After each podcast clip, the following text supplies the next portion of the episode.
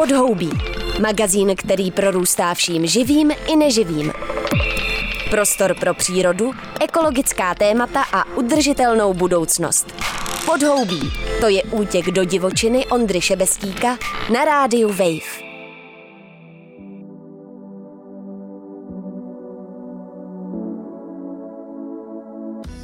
Znáte Novohradské hory? Jedno podhoubí o nich už bylo. No, prostě to je tam, jak je obec Pohoří na Šumavě. Aha, počkat, takže Novohradské hory jsou na Šumavě? Ne, není to tak docela, i když hodně často to slyšíme. Vlastně to tak není vůbec. Jsou to Novohradské hory a od Šumavy, kterou znají třeba plzeňáci, jsou docela daleko. Na české straně jde o malé pohoří někde mezi Novými hrady a Dolním dvořištěm.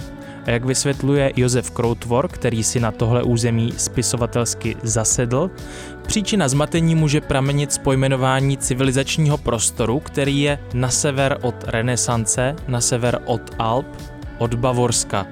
Prostor, který se rozkládá za historickým severním lesem, Nordwaldem – Ostatně Nordwald se jmenuje přírodní park z druhé strany rakouské hranice, kde se nachází velká většina přeshraničního pohoří i s 11 horami s nadmořskou výškou přes 1000 metrů. Mimochodem celé toto pohoří je po stránce biodiverzity úzce spjato se sousedními Alpami. Od Alp je tenhle nakonec poměrně rozsáhlý, jižně se táhnoucí masiv oddělen tokem Dunaje.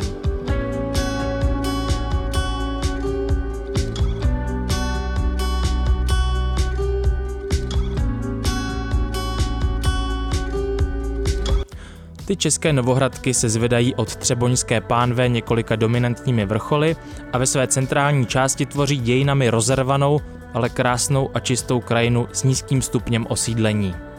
Na současném dění v Malém pohoří se výrazně podepisuje privatizace z 90. let. Vnitřně křehké území je slabě chráněno formou přírodního parku s několika národními přírodními rezervacemi, jako je třeba Žofínský prales a přírodními památkami. Jenomže klid, čistota a ticho jsou hodnoty, jejichž cena v současnosti roste. Co se děje na Novohradsku a je potřeba se začít bavit o vyšším stupni plošné ochrany? V podhoubí zazní rozhovory se třemi zástupci spolku Krajina Novohradska a taky s ministrem životního prostředí Petrem Hladíkem. První rozhovor je s profesorem Karlem Šimkem z Hydrobiologického ústavu Akademie věd České republiky. Hory obecně v Česku jsou místem, kde voda spadne často, kde se zadržuje, kde se vsakuje a v období, kdy ji potřebujeme i třeba jinde v nížinách, tak odsud se nějakým způsobem distribuje. Jak je to v Novohradských horách? V čem jsou jako specifický? Je ten fenomén podobný jako na Šumavě nebo eh, v Beskydech třeba, nebo je to něčím trochu jiný?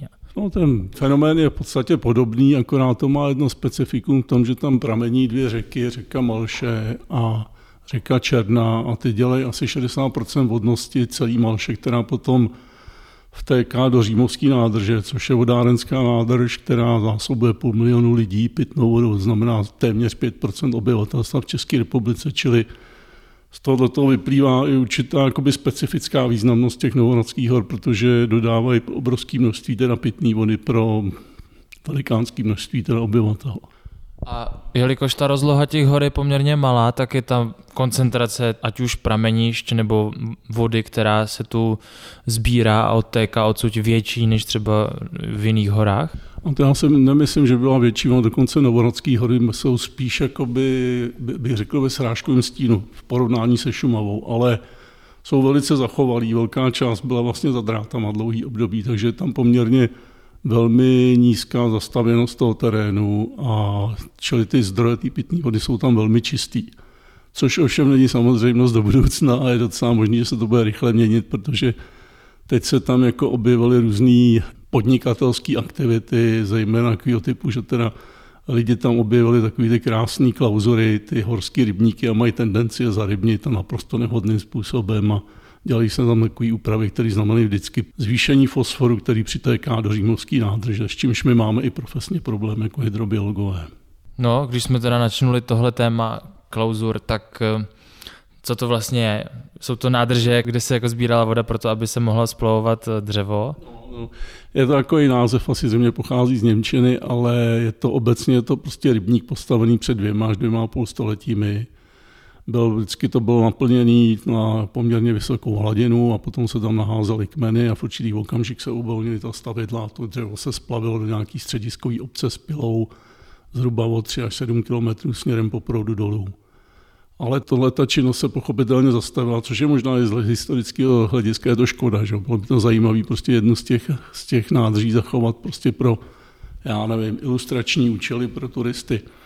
Ale co zůstalo je to, že prostě ty nádrže byly hluboce utopený v lesích.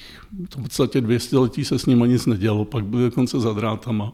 Většina z nich byla v podstatě v tom území, kam se ani nedalo vcházet a dneska jsou to takové jezera, který Třeba kdybych řekl příklad Jiřický nádrže, tak to je nádrž, která má úplně stejný parametry jako jezero Laka, akorát, že to není jezero, že to není ledovcový jezero, je to prostě člověkem vytvořený jezero, ale dva a půl století se vyvíjelo v podstatě podle svých pravidel přírody. A tím, že vlastně tam je i ta Jiřická nádrž, tak tím pádem to umožňuje i z něch těch vrchovištních rašelin, protože ta nádrž udržuje vysokou hladinu podzemní vody v této oblasti. Jo protože jako hydrobiologie tam děláme výzkum, jo, tak mají v podstatě oživení z hlediska nejen třeba ryb velmi srovnatelný s tím, co teda bývávalo na Šumavě. Dokonce na Šumavě to bylo mnohem horší, protože díky acidifikace ty ryby tam zhruba 60. 70. letech úplně vyhynuly. Dneska se to zase zlepšuje, takže se tam ty ryby postupně vracejí, pH se zvyšuje, ale Novohradský hory nikdy tímhle tím stádiem neprocházely, takže tady jsou opravdu obrovský populace, asi největší populace je na přepočtím třeba na čtvereční kilometr.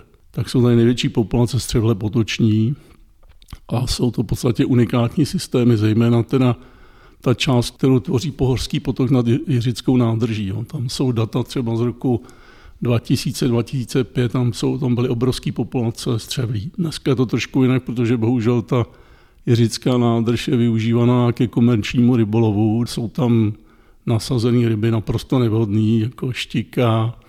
Jsou tam jeseteři sibirský 100-120 cm, 20 kg kapři. Žádná z těch ryb se tam absolutně nemůže uživit.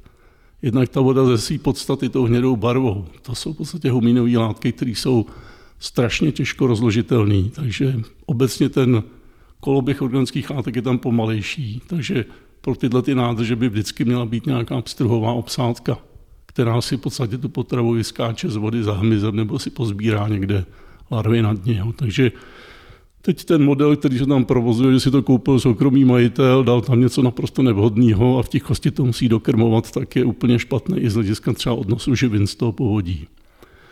Navíc jsou tam zcela přerušené migrační cesty, cesty ryb, protože veškerá voda z pohorského potoka je dneska svedená do požeráku toho rybníka a odchází jakoby pod zemím ven z té nádrže.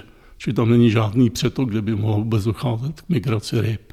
Ať tam přijde jakýkoliv lajk této nádrži, tak okamžitě zjistí, že to je unikátní systém v podstatě, že je to nádherná nádrž v takovém údolí. A někdo z těch úředníků tomu dal statut obyčejná chovná rybniční nádrž. Tam je ten zakletý pes tomhleto. Což znamená, že de facto jako je to by rybník bez omezení ale je to podvod. Celé jistě je to prostě účelová, účelový ranking, který tam skutečně nemá co dělat na této nádrži. Jaký jsou ještě další buď hodnotné místa, anebo něco, co je prostě jakoby přirozený nějaký biotop pro Novohradské hory, a který je ale zároveň cený právě protože jsou to hory, jsou, jak jsme říkali, relativně nedotčen. No, já myslím, že asi nejcennější je ku podivu, když jsou Novohradské hory hustě zalesněný, tak to nejhodnotnější je to takzvaný horský bezlesí který v minulosti byl daleko rozsáhlejší. Tady třeba v 60. letech to byla dvakrát větší plocha, ale přece z toho zbyly jakoby krásný refugia, třeba nevím, to, co je v blízkosti Jiřický nádrže nebo pohoří na Šumavě, tak to jsou poměrně rozsáhlé celky, kde jsou vrchovišní rašeliniště a zase s tím, že třeba člověk se zajímá i třeba o entomologii, tak jako tam žijou všechny druhy denních druhů, které jsou chráněny na Šumavě, třeba v okolí kveldy, horský kveldy na Šumavě. Jo. Takže tam je žuťásek borůvkový tam lítá, peleťovec, mokřadní, všechny tyhle ty druhy jsou na seznamu přísně chráněných živočichů. Takže tam by nemělo docházet k zásahům ani do, dejme tomu, těch terestrických systémů, protože prostě nesou na sobě specifickou květenu, která udržuje vlastně jakoby prostředí pro rozvoj těch druhů, které jsou vázaný především na rašelniště. A tohle ta oblast je tam relativně rozsáhlá, zasahuje do několika těch údolí.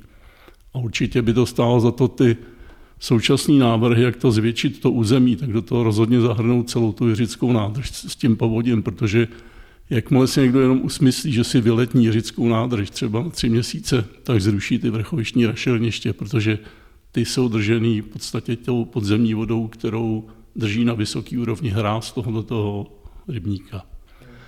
A pak je tam, co stojí za zmínku, je tam sice velmi jako plochou malý, ale jsou tam i rašeliniště, kde roste kléč a roste tam eh, borovice batka, které zase spadají do takových těch komplexů chráněných jakoby horských eh, specifických stanovišť a na těch je zase třeba řada zajímavých kytek, že tam třeba roste kýchavice, která je třeba běžná v Alpách, v horských horách běžná, ale Tady je to vlastně jedno z mála míst, kde se vyskytuje v jeho českém kraji, zrovna v takovémhle koutě, jako jsou Novoradské hory, díky právě té odlehlosti a relativně vysoký nadmořský výšce.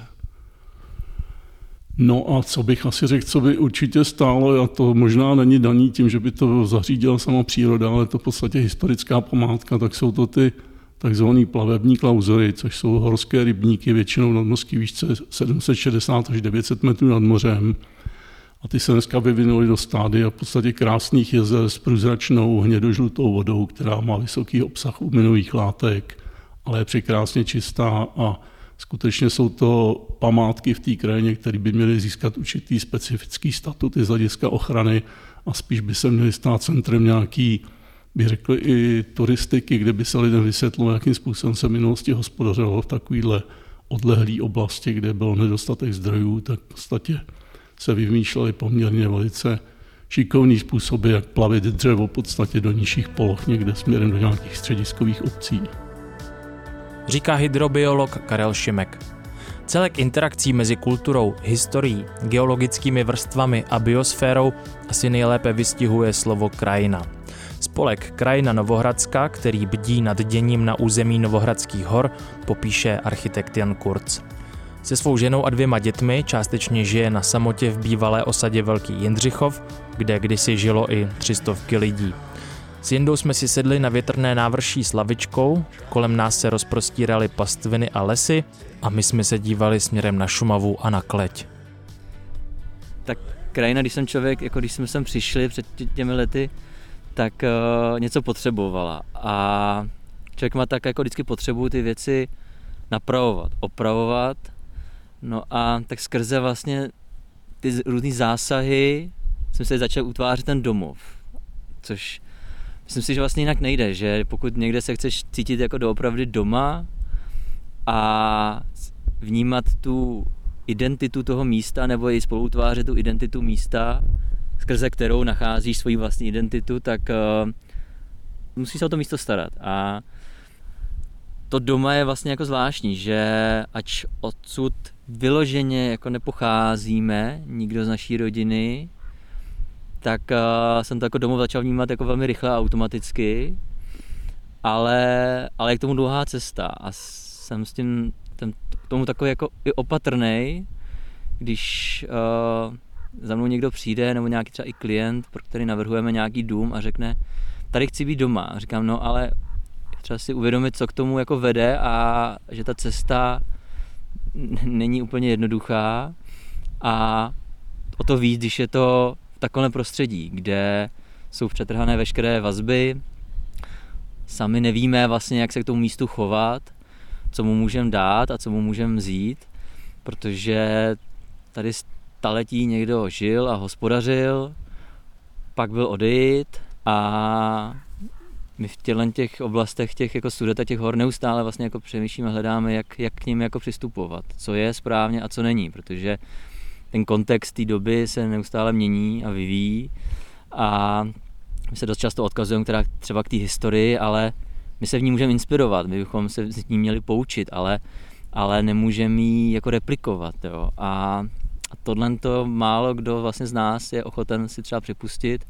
a uvědomit, že se na ty věci musíme jako dívat teď jako v této době a hlavně v době, která přijde a která je dynamická a turbulentní a, a život v domě a život v krajině se jako mění. A máme příležitosti a možnosti, jak eh, těm místům vlastně přistupovat jinak eh, a nejenom tu krajinu jako vytěžovat eh, hospodářsky, ale podporovat i ty přírodní, přírodní jako hodnoty opravdu, které jsou to jako nejhodnotnější a nejstabilnější a nejcennější, co tady vlastně vůbec máme. A co jsou ty věci, které podle tebe tu krajinu ohrožují? Souvisí to právě s tím, že my žijeme v přítomnosti, žijeme v nějakém omezeném čase a neumíme si kolikrát představit a uvědomit, eh, co ty naše dílčí zásahy a velmi často ústupky vlastně způsobují do budoucna. A, a dost často nad něčím mávnem jako rukou a řekneme si, no tak, tak dobře, tak tady ještě přibude jeden dům, ale ono to za, za pět let, za deset let udělá někdo další, jo, a pak si řekneme, no tak tady, tak tady ten penzion, hotel uh, taky klidně může stát a pak si řekneme, no ale tak je to v pohodě, že? tak ještě to tady není jako někde, uh, možná v Krkonoších nebo někde na té Šumavě, ale my jako se nemusíme, neměli bychom mít potřebu se jako srovnávat uh, jakýmkoliv jiným místem. To srovnání je vlastně velmi ošemetný, protože nás vlastně něčem jako uklidňuje, že si říkáme, jo, ještě to je dobrý, ale ono to vůbec není dobrý, jako, jako globálně, jako v kontextu vlastně celkových jako změn a přírodních, klimatických a tak dále, to vůbec není dobrý. Ale tady máme tu příležitost, aby to dobrý, aby to dobrý bylo. A těch tlaků zvenku je mnoho, jsou menší, jsou drobný, jsou to zájmy konkrétních samozřejmě lidí, kteří vyhledávají uh, nějakou třeba přírodu čistou. Vzniká tady několik uh, projektů, o kterých se uh, ví víc nebo míň a některé už byly jako medializovány a jsou to projekty založené čistě na krátkodobé prostě návratnosti, na rozprodej apartmánů. A to jsou prostě ty pomývé hodnoty, které který vlastně tomu místu nic uh, nepřináší. No. Hmm. No tak to tím pádem nejsnažší a nejtěžší zároveň otázka na závěr. Eh, co si myslíš, že je pro, ty, pro to území důležitý? Eh, chybí tady nějaká plošná ochrana a případně jaký vyjednávat i mezi místníma a i mezi stakeholderama, který tady eh, působí? Určitě tu chybí plošný nástroj a teď je jedno, jakou formu vlastně asi má, ale výsledkem by měla být eh, opravdu ta ochrana všech těch jako přírodních a kulturně historických hodnot a, a jejich kultivace jako do budoucna. A tenhle nástroj nějakým způsobem souhrně bude pracovat i s tou identitou uh, toho místa. A bude to pak něco, o čem uh, dokážeme i mluvit. Protože dneska, když se někoho zeptám, a teď může to být ten zastupitel, starosta, může to být ten obyvatel, může to být ten podnikatel v místě, každý na to má jiný úhel pohledu a vlastně neví, co si pod tím, co si pod tím představit. A málo kdo vlastně je schopen říct, jak by to místo toho našeho žití a ty Novohradské hory měly vypadat za 50 let. To je jako vlastně hrozně těžká otázka. A umět si na ní odpovědět znamená zase na tom nějak společně pracovat. Společně hledat tu cestu, to řešení a ten nástroj. Jo? A jestli je to skrze územně plán, územní plánování, jestli je to skrze krajinný plánování, jo? jestli je to skrze nějaký legislativní nástroj chráněné krajinné oblasti třeba. Ale jako asi to bude kombinace. Asi to bude kombinace a pokud na tom nebudeme společně pracovat, tak eh, nás ty vnější vlivy a vnější tlaky převálcují. Jo, my vlastně těm, tomu místu a té krajině dneska přinášíme mnohem míň, než jsme přinášeli dřív.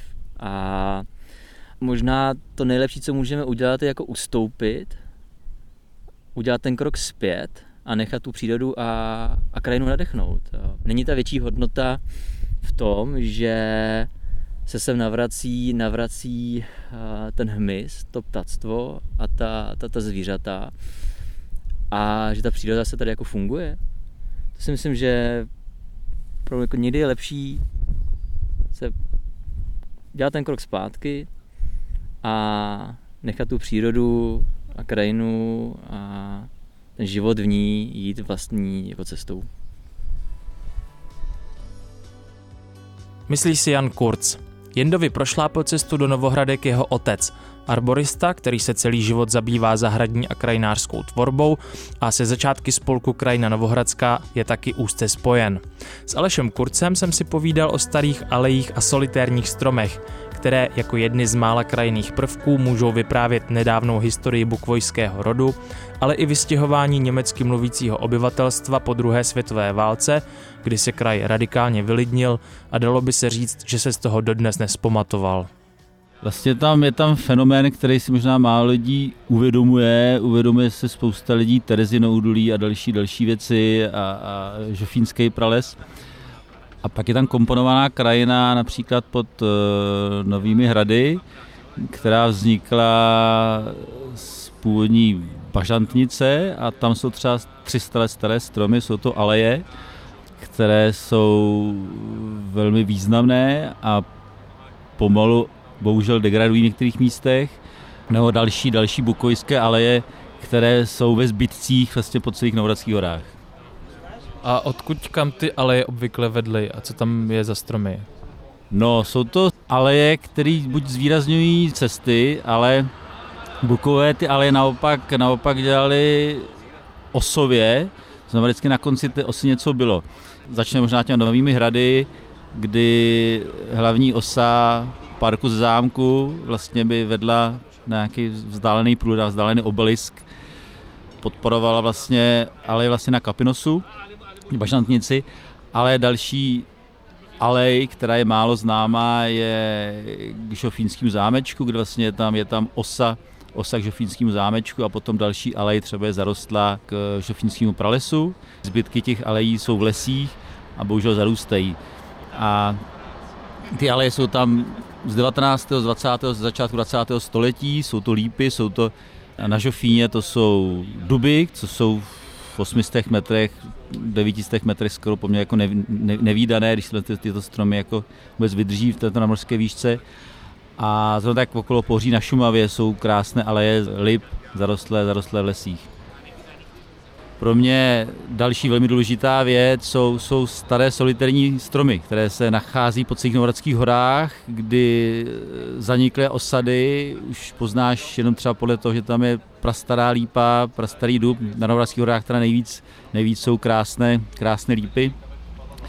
A horské javory. Já když jsem v 90. letech eh, poprvé přišel do Novoradských hor, tak jeden z můj nejoblíbenějších stromů je horský javor eh, na cestě mezi Pohoří a Kamencem, kdy to je obrovský solitérní strom, náhradný strom, který má nafocený mnohokrát, potom se stal i památným stromem. To jsou stromy, který bychom zase měli, některé jsou chráněny, ten je díky bohu památný, zrovna další památný strom je, je Zera vřasnatý, který taky je u cesty na Kamenec. K tomu mám já osobní, osobní příběh, kdy jsem tam chránil ten strom kameny, aby ho lesáci nezničili, aby nezničili kmen. Zároveň jsem tam přivedl z Botanického ústavu Akademie věd člověka, který ten strom zapsal a díky tomu potom vlastně se stal, stal památným stromem, takže ale jak se všichni bavíme neustále o potřebě chránit Novradského jako celek, tak, tak to je jedna z věcí, která, která je potřeba chránit. Ty aleje vznikaly jednak jako právě nějaká komponovaná krajina jako symbol, kudy projíždí ta šlechta a kde to vlastně uh, chce mít jako viditelně zaznačen v té krajině, ale taky jako poutní různé cesty, které uh, měly svůj smysl. Navazuje se na to nějakým způsobem? Dá se na to nějak navázat? A znáš i nějaký třeba praktický příklady ze současných Novohradek, kdy někdo sází třeba alej nějak smysluplně a, a co v tom hledá? Ano, jedinou, jedinou jednou z mála, z mála výjimek eh, výsadby alejí je Robert Blíženec, kamarád, s kterým jsme začínali, má několik kilometrů vysázených alejí vlastně na svých, na svých, na svých pozemcích, což je ukázka, jak by to, jak by to mělo vypadat. Má tam javory mléče, javory mléče jsou, asi pamatuju, když jsme se o tom bavili, on chtěl říct platany, já jsem platany rozmluvali, teď se tam moc nehodí a zvolili jsme javory mléče, které se na podzim krásně barví, je strom, který, který je barevně velmi, velmi dominantní. Možná, možná když jsem začal jsem, začal jsem javory, javory mléče, jedny z nejúžasnějších stromů Novodajských hor jsou ptačky, jsou třešně ptačí, to jsou obrovské 20-25 metrů veliké staré stromy, které na jaře, když rozkvetou, tak vlastně rozkvetou Novradské hory. Ať to jsou staré hutě, ať je to, ať je to náš Jindřichov, jsou místa, které jsou nejenom bílé.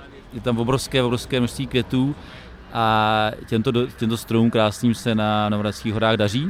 Já v Jindřichově takovou jednu prastarou ptačku, to je takový strom vůdů, ke kterému asi vždycky lidi, lidi chodili se modlit, mně připadá, že má neuvěřitelnou sílu.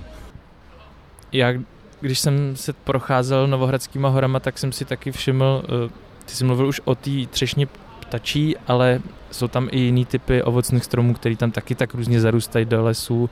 Eh, jak je to s těma ovocnými stromama? To říkáme staré odrůdy, bylo jich velké množství zase v lidských sídlech, v zaniklých vesnicích, to, co tam nakonec zůstalo, když tam všechno jsme zbořili, tak tam zůstaly ty staré ovocné stromy a podle nich jsme poznali, že tam, že tam byly lidé. A ty stromy, ty stromy taky zanikají, taky zanikají, ale porád, porád jsou místa, kde jdete a můžete si sebrat, sebrat jabka. Bohužel jsou lidi, kteří je i nadále kácí, vůbec nechápou, nechápou, že to je věc, která by se měla chránit na loukách a v těch, těch, těch starých sílech jsou.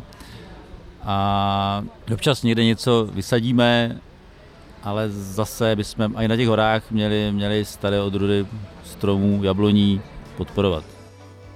O novohradských stromech vypráví Aleš Kurz. Krajina je nakonec věc veřejná. Své o tom může vyprávět sousední Šumava. Tam se kolem zónace Národního parku, komerčního využití a kácení nebo nekácení kůrovcem napadených stromů vedou mediální a politické bitky od založení Národního parku. Jak vidí budoucnost Novohradských hor ministr životního prostředí za KDU ČSL Petr Hladík? Tak Novohradské hory jsou určitě úžasným zachovalým eh, biotopem s vysokou koncentrací eh, chráněných, zvláště chráněných druhů, zajímavých eh, biotopů jako takových. Je to opravdu lokalita, která je vlastně trošku mimo nějakou hlavní pozornost třeba veřejnosti a vlastně tomu i takhle dobře. Pokud bychom se bavili o ochraně přírody na, na území Novohradských hor, to jsem se tak bavil s lidmi z, eh, mm, třeba z eh, Akademie věc Biologického centra, tak poměrně velkou roli hraje na tomto území voda, že odsud se eh, sbírá řeka Malše a řeka Černá, která potom teče do Římovské přehrady a zásobuje skoro půl milionu lidí pitnou vodou a voda je tam stále čistá a, a, a je to jedna z těch hodnot. Myslíte si, že eh, Novohradské hory jsou v současné době dostatečně ochráněny?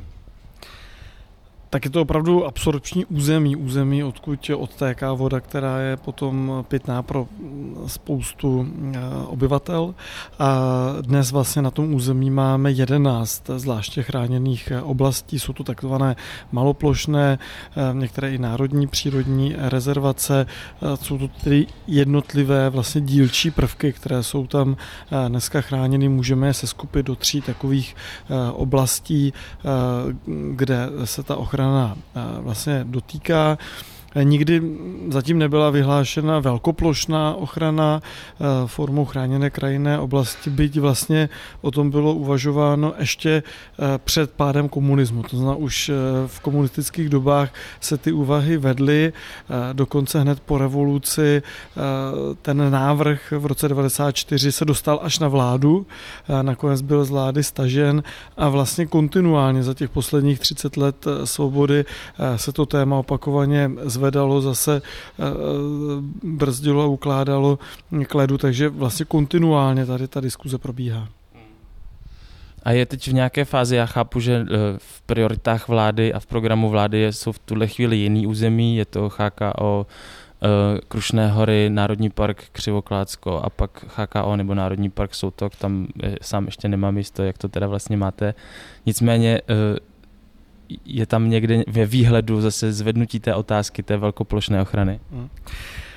Jak už jste sám zmínil, vlastně vláda Petra Fialy po dlouhé době má vlastně velkou ambici na rozšiřování velkoplošné ochrany. Eh, Národní park Křivoklácko Chákao, Soutok a Krušné hory vlastně bude po dlouhé době poměrně jako výrazný impuls eh, pro velkoplošnou ochranu eh, hodnotných biotopů a území eh, na území České republiky.